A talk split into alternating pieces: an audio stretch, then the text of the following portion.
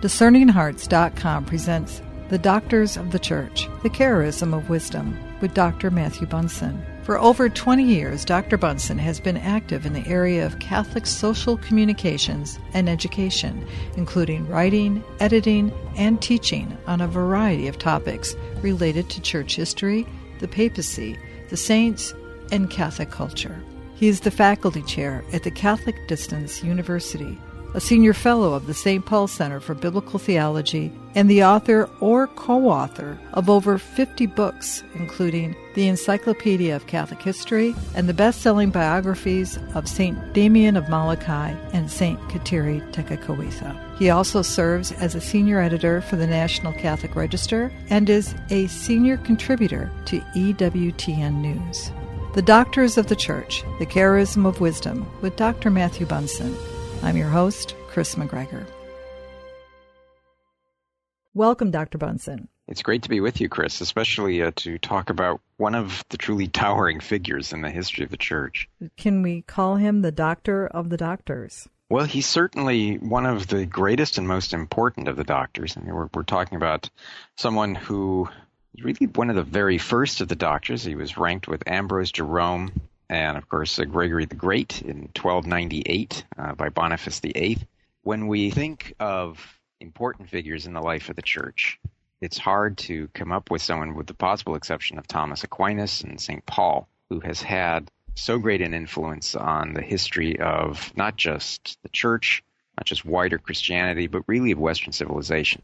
The Church honors him as a saint, a father of the Church, a doctor of the Church, the doctor of grace. And again, looking also at Thomas Aquinas as arguably the greatest theologian in the history of Christianity.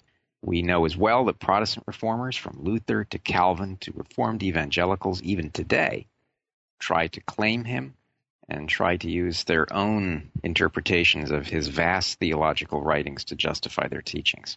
Could we also say that as far as literature is, is writing goes, he's probably one of the all-time greats? Oh, without question.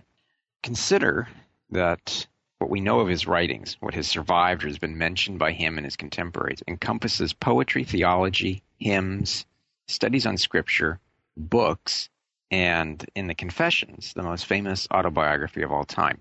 We know from his faithful friend Posidius, uh, who wrote his biography of Saint Augustine, the, the Vita Augustini, that at the time of Augustine's death, the complete list of his works included at least a thousand writings, numbered by the author. And then Posidius added that with others that cannot be numbered because he did not give them any number.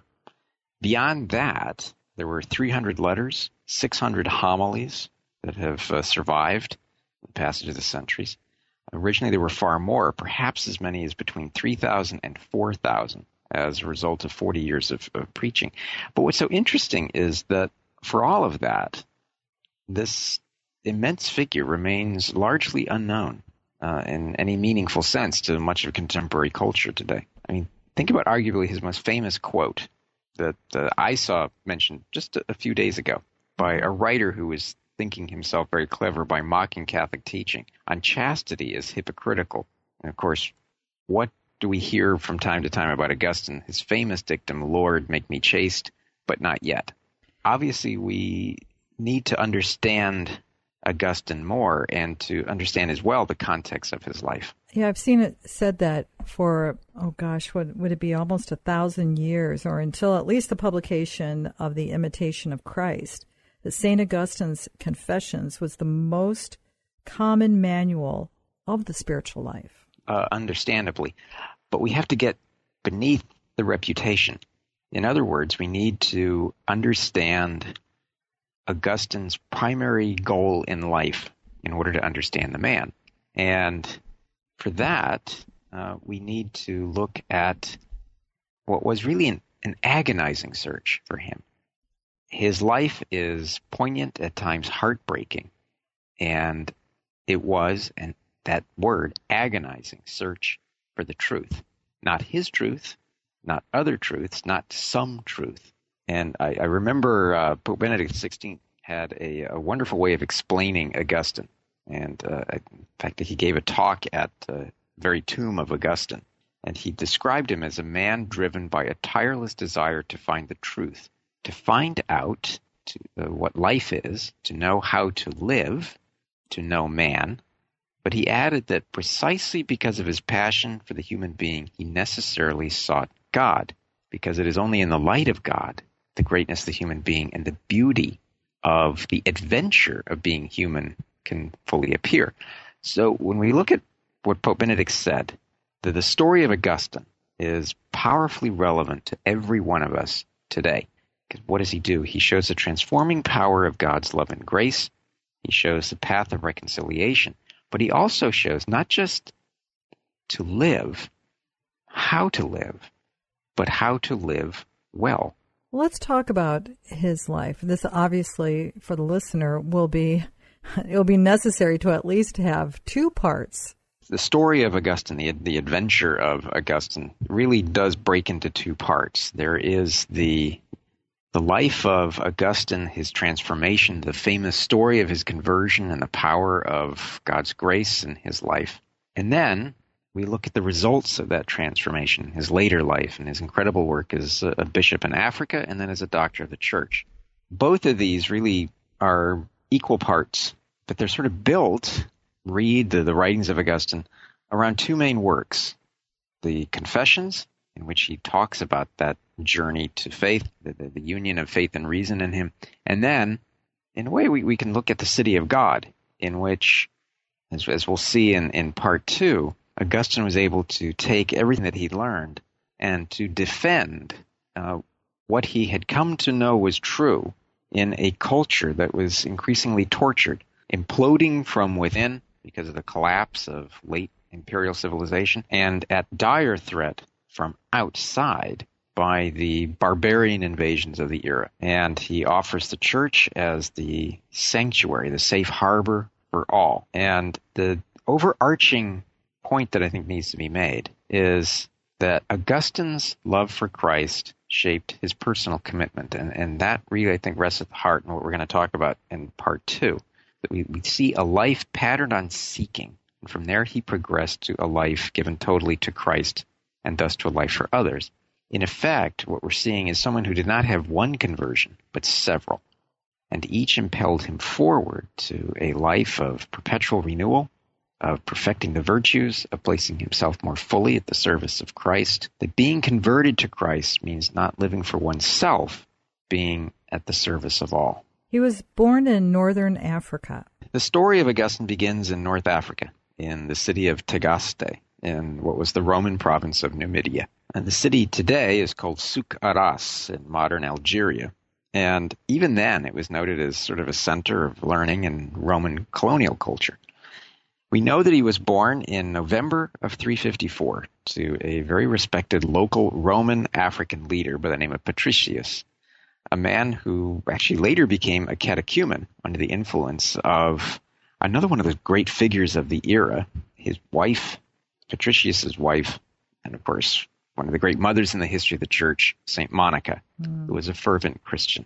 Now, we know that the family was almost certainly of Roman, Berber, African, and Phoenician descent. Now, despite that rather exotic-sounding origin, they were thoroughly Roman, African in outlook. And despite the presence of a variety of cultures in North Africa, which then was a crossroads for caravans of spices and silks and slaves from Egypt and deeper Africa, the family spoke Latin. Now, as I said, we, we can't consider Augustine without speaking of his mother, Saint Monica, as a model for all parents struggling to keep their children in the faith. And she tried to exercise an influence on her son and raised him in the Christian faith. We know that he had a brother by the name of Navigius and a sister, whose name unfortunately is not known to us, but who subsequently, after being widowed, became the head of a monastery for women, or a community for women. Long delayed, as sometimes was the custom, his baptism, but he was constantly avoiding it, in part because I think he understood what it would mean to him to be baptized. But he talks about the faith. He says that from my earliest childhood, I was nourished on the name of my Savior, kept it, he said, in the recesses of his heart. Even in his darkest years, he was not carried fully away, as he says. But he still underwent a long series of moral and intellectual crises. And his father, who had aspirations for his son as an orator and expert in rhetoric, planned to send him to Carthage, which was the capital of Roman Africa and the center of learning for the region. Now consider that what he had on his hands. He had already mastered grammar in local towns. He studied rhetoric in Carthage. He had mastered Latin, but was not quite as successful with Greek and did not learn what was the Punic language, which was spoken by his fellow Roman Africans. Mm-hmm. But he showed probably the greatest promise of any Roman African to come out of what was the Roman African intellectual tradition. Besides all of this training and education, also had a lifestyle that was very challenging, to say the least, as far as his embrace of a lot of immoral behavior. And in particular, there was a relationship with a young girl resulting from that. For both of them, at a rather young age, they would have a son. Well, yeah, exactly. Unfortunately, his time in Carthage was a spiritual catastrophe for him. He had unbelievable intellectual gifts, but he was also spiritually immature, emotionally immature, and he was overwhelmed by the lures of the city. His prayer life suffered, and he wrote of praying, but with little expectation of being heard. He succumbed to the parties, the theater, the sexual temptations, uh, and his good looks, his talents as a speaker, and his tendency to excel in almost everything he tried led him more and more to evil. And his mother's worst fears were realized when he announced to her that he had taken a mistress and had even fathered a child. And it was also in Carthage that he first encountered the a, a book called the Hortensius, uh, a writing by the famed Roman philosopher Cicero, an event that really began his long and winding road out of the church and then back again. You know, Cicero's text, which is lost to history, awoke in Augustine this, this powerful love for wisdom. He wrote about it many years later, that the book changed his feelings. What was happening was that there emerged in Augustine a tension. He was convinced that without Jesus, the truth cannot be said to have been found. And since Jesus' name was never mentioned by Cicero, which wouldn't have been possible considering that Cicero was, was murdered in forty-three B C during the, the terrible purge that followed the famous assassination of Julius Caesar the year before, but he turned to Scripture, trying to find Christ, and again was disappointed seemingly, uh, in, in part because of the, the poor trans- translations from the Latin that were available at the time. But even worse at the time was what he thought was the content. You know, he read book after book of Scripture and found there the same complaint that a lot of people make today, and that is there were terrible wars and sufferings. He did not see a coherent plan at that point. He was missing, too, what he thought were the philosophical insights of, of Cicero. And so he put more stock in a dead Roman philosopher than he did in the truths of Scripture, in part because he did not at that point have the wisdom to grasp salvation history. And there he fell into a trap of his own genius, in that, you know, on the one hand, he was seeking God and did not want to live without him, but he also grounded his longing for the truth in the allure of pure rationality. And this brought him into contact with the Manichaeans, a religious sect that firmly believed that there was an eternal struggle between good and evil, between the darkness and the light, and that when darkness intruded upon the light, there occurred an intermingling of the mortal with the divine. And this is a mixture, they believed, of, of the trapped in matter, so that those who became hearers, as they called themselves, hoped to achieve rebirth as the so-called elect, the blessed few who had overcome the need for what they saw as the transmigration of souls. And as was typical for Augustine, uh, drawn to the promise of this supposed philosophical system that was untethered from faith, he might at long last be able to grasp the, the force of pure reason and reason alone. And also typical of Augustine, um, much as he was once he began to commit sin, he became exceedingly good at it. Hmm. And once he committed to the Manichaean cause, he was all in. We'll return in just a moment to The Doctors of the Church, The Charism of Wisdom, with Doctor Matthew Bunson.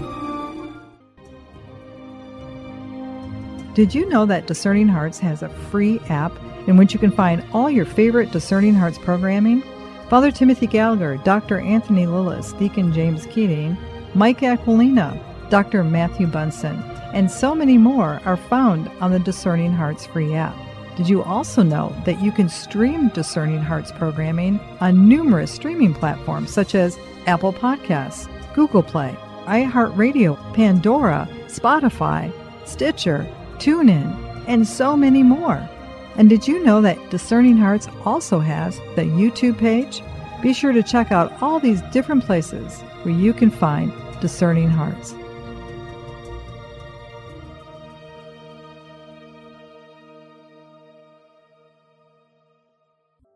A prayer of Saint Ignatius of Loyola. Take, Lord, and receive all my liberty, my memory, my understanding, and my entire will, all that I have and call my own. You have given all to me. To you, Lord, I return it. Everything is yours. Do with it what you will. Give me only your love and your grace. That is enough for me. Amen.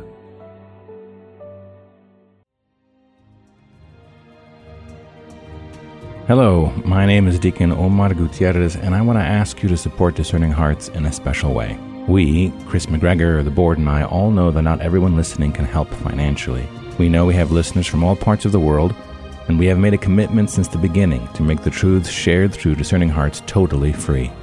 So while you may not be able to contribute financially, what you can do is certainly pray, but also give us positive reviews on whatever platform you use to listen to us.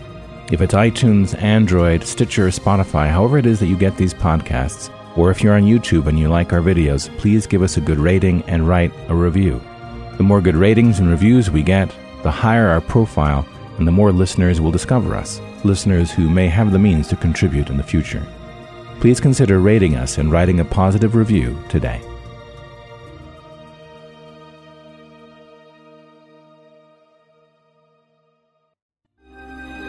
We now return to The Doctors of the Church, The Charism of Wisdom, with Doctor Matthew Bunson. There's a real temptation in this Manichaeism to, would you say, intellectual pride? Oh, yes. Yes, very much so. Uh, in, in part because they, they had convinced themselves that they were the elect. They were superior in almost every sense.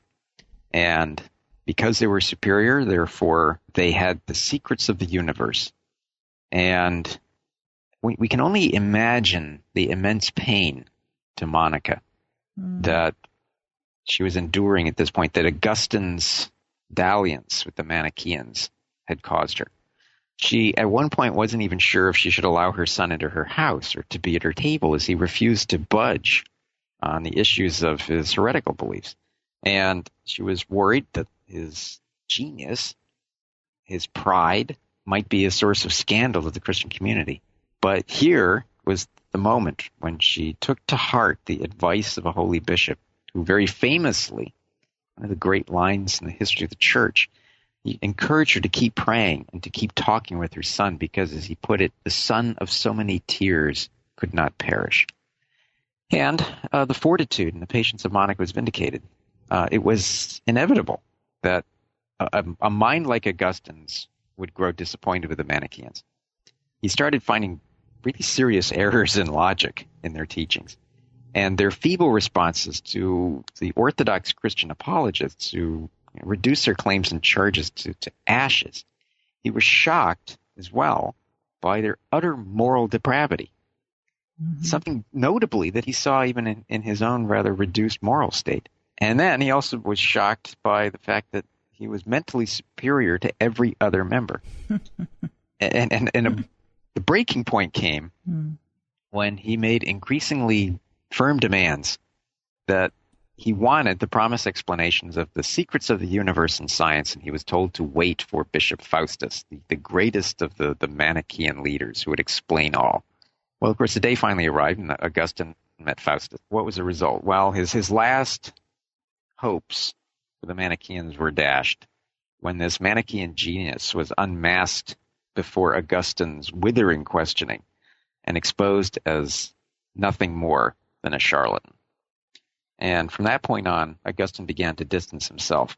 In all, looking back, he had wasted nine years of his life on the sect, and still, though, could not subject himself to what he, I think in his heart, knew he needed to do, but instead embarked on his next great project, which was to go to Rome. There really is a lesson, isn't there, Matthew, on this particular portion of Saint Augustine's life. He's in that here is a young man. He's between the ages of, what, nineteen and twenty-eight. This appeal, at least in the beginning, of a mindset that essentially belittled the faith and any authority because you become the authority. This is something that I think we're experiencing in, in a very tremendous way. We may not call it Manichaeism, but it sure does, can we say, smell a lot like Manichaeism. I mean, its odor is all over the place, isn't it? Yes, it is. It, it's a false intellectuality. Uh, it, it's a false intellectualism. It's a a false recourse to supposed reason and science. Uh, at the heart of it is pride. As, as you say, it's a rejection of authority.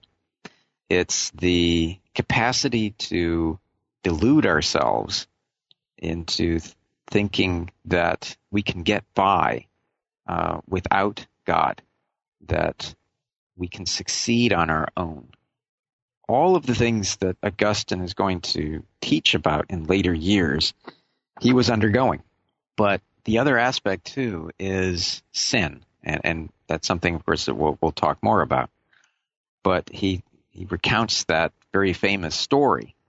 And, and I think it's uh, an important lesson. He talks about the pear tree that was close to mm. his own vineyard, that, that he describes as uh, heavily laden with fruit, uh, which, as he, he very famously wrote, was neither tempting for its color nor for its flavor. And then one night, he said uh, with he was out with his friends. He had already cultivated bad habits. And they shook and they robbed the tree. And they carried off an enormous load of pears. He said not to eat ourselves, but to dump out to the hogs after barely tasting some of them. But he added, doing this, he said, pleased us all the more because it was forbidden.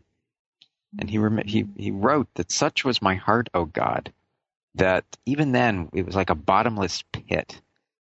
And what he realized was that it was foul and he loved it. And he loved my own undoing, he said. I loved my error. Not that, he said, for which I erred, but for the error itself. He described himself as a depraved soul, falling away from the security of God to destruction in itself, seeking nothing from the shameful deed but shame itself. And that, I think, is a beautiful way of understanding where he was. Let's talk about that particular moment in which he heard a, a young child singing a song. During his time in Milan, from about three eighty-three to three eighty-six, he passed through what are really three clear phases. He went from being a Manichaean to becoming a skeptic, and finally to accepting the Christian religion. And at the very, very heart of this was Ambrose. And Augustine settled into the habit of listening to Ambrose. Now, he's a doctor of the church. He's a father of the church. You and I have talked about him. Augustine loved Ambrose's oratorical skills. And we can also suppose that he was intrigued by the fact that he had met his own intellectual equal. Imagine the shock he had in doing that. He was surrounded as well by minds as sharp as his was, but who loved the faith and defended it with immense skill. The respect he gave to Ambrose, who really answered his many questions with patience and depth, prompted him to start focusing not on how Ambrose was speaking, but on what he was actually saying. He moved inexorably toward a true Christian conversion, and he found himself in the midst of what was an intellectual trans- transformation, but this came faster than his moral one. And here is where looking at Ambrose is a model for chastity. He was still in the chains of really bad habits. And then he said, of course, Lord, make me chaste, but not yet. But but that was because he was not ready yet. It wasn't. It's it's quite the reverse from what we think of uh, when when people make jokes about it. What he was getting at was that it was a lament on his part that he was still in chains. But then the day came. He was in the countryside in an estate near uh, Casisiacum, just outside of Milan. And he was in the garden of a house. He was reading scripture.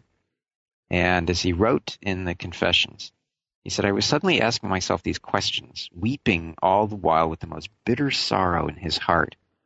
When all at once, he said, I heard a sing-song voice of a child in a nearby house.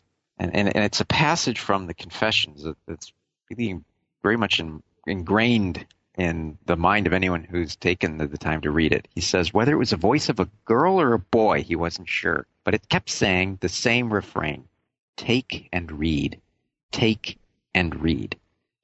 And he said at this point he looked up. He was trying to figure out if this was some sort of a game, uh, but he could not remember ever hearing anything like that. And then he said, he began, the tears were, were just flowing, but he, he, he stemmed, he said, the flood of tears. And he stood up and said that this could only be a divine command. And he picked up scripture and read the first passage. And he hurried back to the, the spot where the book was, and, and it was the Epistles of Paul. He said he seized it, opened it, and in silence read the first passage in which his eyes fell. And it was from Romans. And the passage read, not in carousing and drunkenness, not in sexual excess and lust, not in quarreling and jealousy. Rather, put on the Lord Jesus Christ and make no provision for the desire of the flesh. And he said he realized that he had no wish to read more and no need to do so.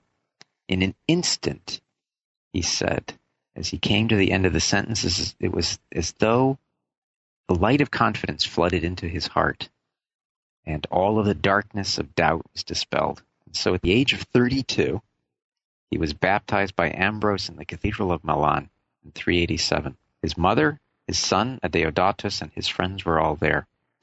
And it was for him, he said, tears ran from his, his eyes, and happy as he was in those tears. And he had discovered that a human being can only find a true peace by accepting the peace offered by the Creator. And of course, there, what is the The very first line from the Confessions, chapter one, line one.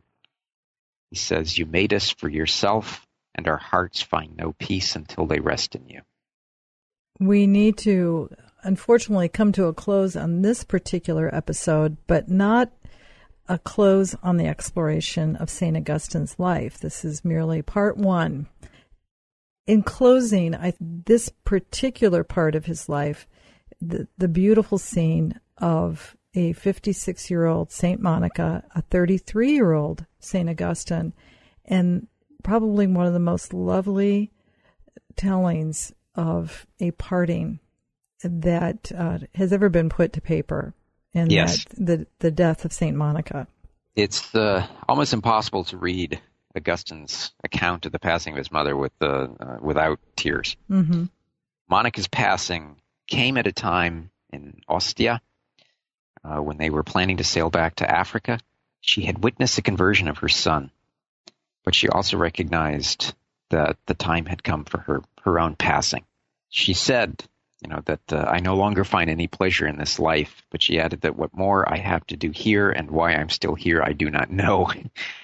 Her passing, however, from probably from a fever in the port of Ostia uh, in three eighty-seven really ended beautifully the first half of Augustine's life.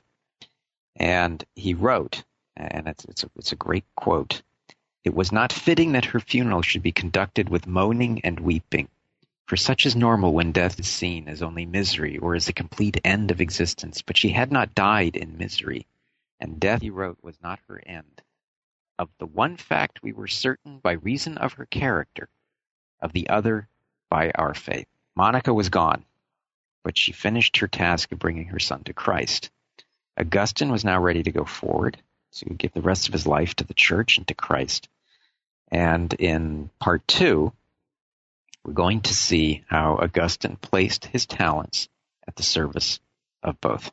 Doctor Bunson, thank you so much. It's a great privilege to be with you as always, Chris. Take care and God bless. You've been listening to The Doctors of the Church, The Charism of Wisdom with Doctor Matthew Bunson. To hear and or to download this program along with hundreds of other spiritual formation programs, visit discerning hearts dot com. This has been a production of Discerning Hearts. I'm your host, Chris McGregor. We hope that if this has been helpful for you, that you will first pray for our mission, and if you feel it's worthy, consider a charitable donation, which is fully tax-deductible, to support our efforts. But most of all, we pray that you will tell a friend about discerning hearts dot com and join us next time for The Doctors of the Church, The Charism of Wisdom with Doctor Matthew Bunson.